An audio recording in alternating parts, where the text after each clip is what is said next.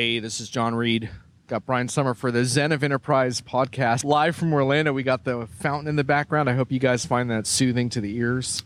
Oh yeah, we're right. And, uh, let me add to that. We've got cypress trees in the background, and uh, there's snowy egrets and gray uh, egrets and other stuff all over here. So who knows what's going to land right in the middle of this interview table? If we get lucky, a gator might crawl up here, but who knows?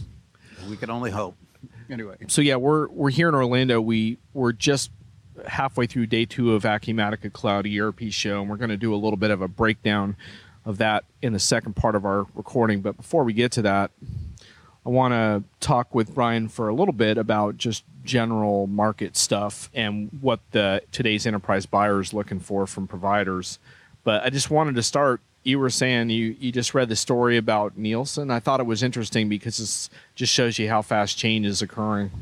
yeah, the um, article was in the New York Times, I believe it was today, and it talked about how um, one of Nielsen's TV um, monitoring kind of people was sent a diary to keep track of all the shows they watch. Except this guy had cut the cord with cable companies and was getting most of stuff from streaming media like uh, Netflix, and there was no place to put that information in the diary.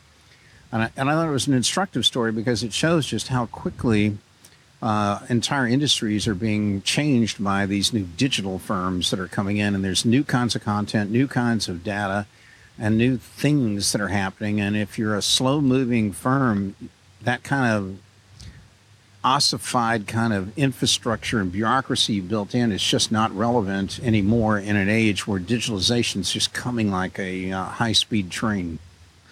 And you actually just wrote a, a trilogy uh, for Diginomica. I like calling it a trilogy because it, you know, make gives it a gravitas like Lord of the Rings or something. Oh yeah, yeah, yeah. yeah. But it was basically looking at you looked at finance, HR, and IT mm-hmm. in churn, kind of looking, I think, a little bit at this type of issue, right? In terms of like you basically gave each each one of those a hard time uh, for for basically not moving at the speed of business. Is that a good summary? Or? Yeah, that's uh, yeah. And, well, I don't know about the. I gave everybody a hard time. I was just basically talking about these are the issues we really need to be talking about. Okay, this needs Yeah. to be the kind of conversation uh, subset where uh, the business people ought to be looking at. And you know, I'll give you some examples of like this speed challenge. The um, in the finance area, there are just some fascinating opportunities where uh, finance people can be tapping into huge new data stores to do a better job of budgeting, planning, and forecasting. You can now use information like social sentiment data to find out like what's going on with our products or our competitors' products in the marketplace. And if you find out that a competitor's got a ton of problems with one of their their uh, their uh, solutions, that might be an opportunity for you guys to raise your own revenue forecast because you may have a golden opportunity to take market share that you never had in the past. Likewise, um, you know, you can see things like in IT. One of the big debates is will IT actually lead the charge in move, helping companies become a digitally viable kind of company in the future? And and uh, and just checking around with some uh, folks, and this isn't scientific, but it's just based on some interviews I've done lately. I can tell you right now, most companies are just not expecting their IT groups to lead it, simply because IT is very focused on data center operations, building their own private clouds, or patching and maintaining applications, those kind of things. Yeah, and I I think the thing that surprised me about some of your recent work is you're not you're not a big fan of of sort of hyping buzzwords, but you've been somewhat persuaded that that big data, so to speak, used properly, can have business value. Yeah, but, but let's be careful about it because uh, somebody asked me the other day, like, what's the one thing that keeps me up at night? And I said, well, it's like this it's two sides of the same coin. I worry that uh, a lot of organizations are going that are going to put analytic tools and big data powered analytic tools in the hands of the wrong people. They're not going to understand the underlying data behind it. They don't understand any of the assumptions or the algorithms or anything else. And when you do that, that's like giving the village idiot a tank. Uh, you know, if they ever got it running, there's no end to the damage they could create.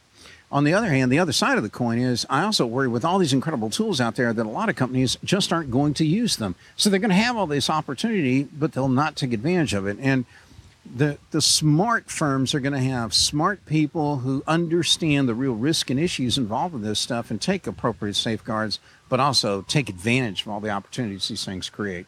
Well, I thought you made it. You've been making an interesting point in a couple articles about the danger of HR based algorithms for for hiring. Yeah, I I um I, think it it bothers me to no end when I see people get all excited about an HR algorithm that can determine between, say, two or three people which one the company should hire. And it's the algorithm's not staring down, looking at the individual. And uh, algorithms can't necessarily detect if somebody's lying to you or whatever. But the real issue, though, is the bias that comes up. Many of these tools are built off of data sets that involve your old HR data.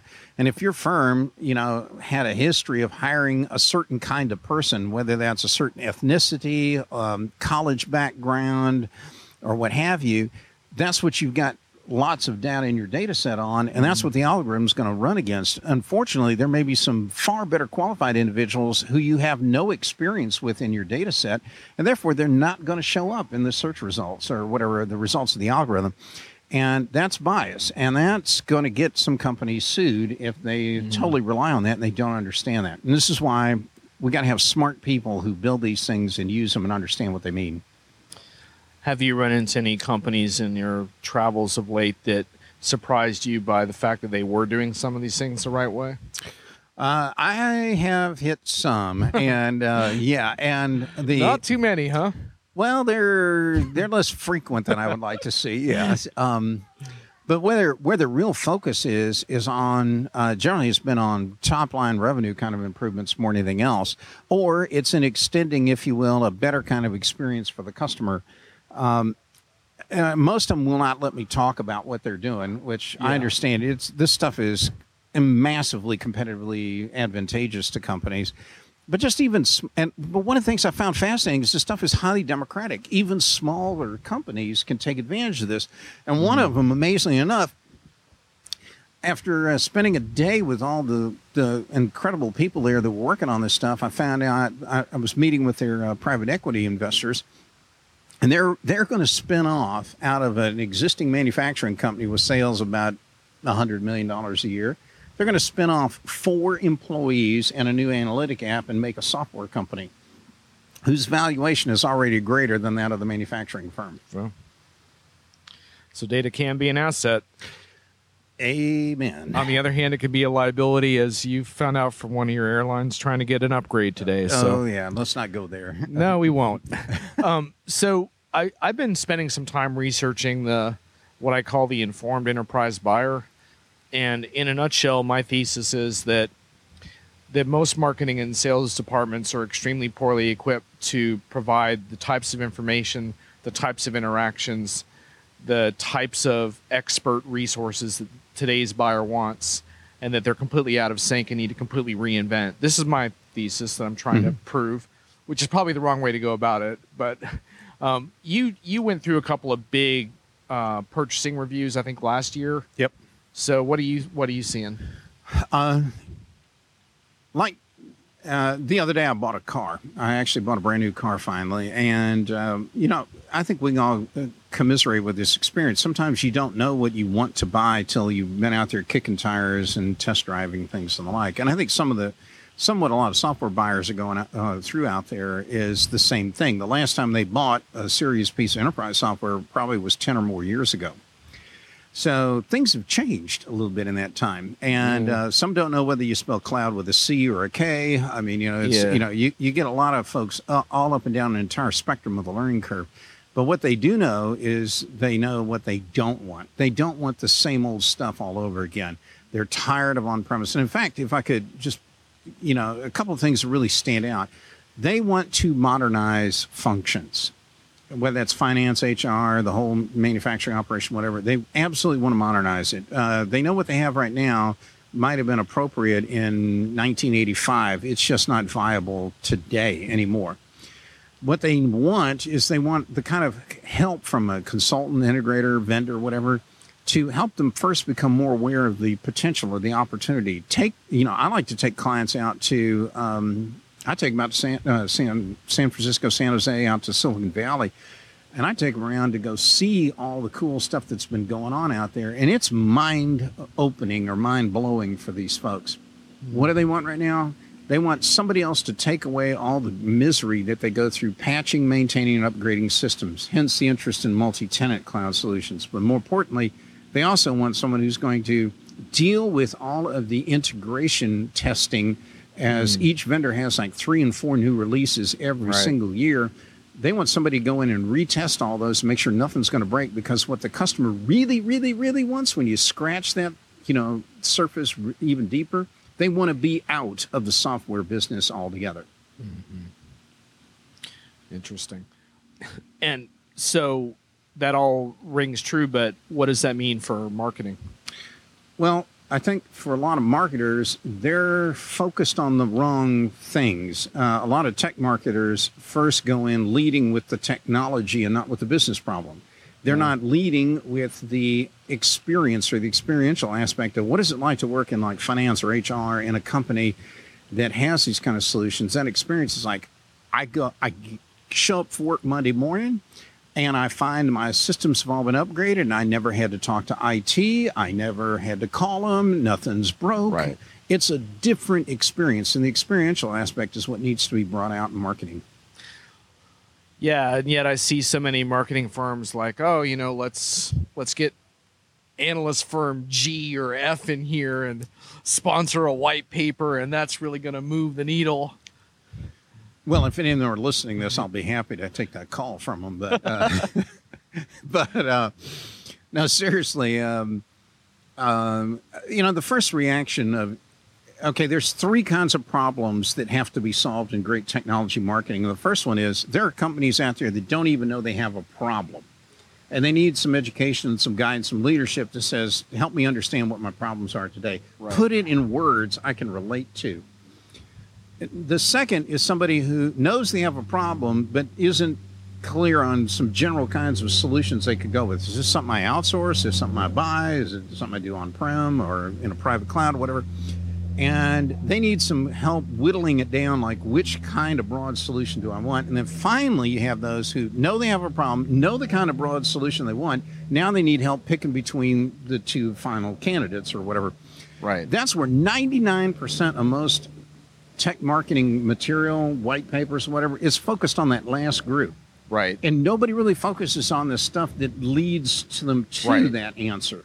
And that's where the smart marketers are because they quickly figure out who are the kind of people who have the problems they kind of solve in the broad general areas and for little or no money they find ways to help these people make these informed decisions and work their way through the thought process and then and only then when they're one of the probable finalists then they'll start spending real hard sales right. money on that effort. And and it isn't a lot of what you're talking about when you're creating that type of content that that helps people to make broader sense of, for example, changes in their industry and and what different companies are doing. Isn't isn't part of that seeding relationships? Like so, for example, when you write about these themes, in a way, you're seeding future relationships with people who are going to contact you, and they want to get to know you better because they trust that you're not selling them on something, right? And right. and through that process, they learn to respect you as someone that they might come back to and say, "Hey, Brian, I'm now evaluating certain products. Can you help me?" Right? Like, like you earn that over time, don't you? Yeah, you're talking about the difference between selling and convincing. Right. And uh, when people read what you've got or watch the videos you put up or they listen to the podcast, whatever, if they believe what you're talking about, it makes sense to them, it's logical, it's well thought out, and it's not a sales pitch and not an infomercial, right. uh, then you you obviously not not only are you building credibility, but you you have a far better chance of actually convincing them of something. And people don't generally don't buy until they've been convinced first. Right. And um, yeah, it's um, uh, that's the secret. I think in a lot of the best the best like uh, consulting partners I used to work with were geniuses at staying quiet, letting customers discuss their problems, and they never, maybe in the first two sales calls, they never once even talked about what the firm's capabilities were. They they let people like in that Stephen Covey right. stuff, you know, uh, um, uh, what was it? Uh, Ah, I'm drawing a blank. Uh, it was a whole deal about. Uh, Habits of highly successful people. yeah, yeah. It's this thing about Wow, you. uh, Um, Stephen Covey. We haven't dropped him in a podcast. I don't think. but it's That's- se- uh, Read your Stephen Covey, folks. It'll pay off. Yeah, well, it's okay. All right. Anyway, let's keep moving.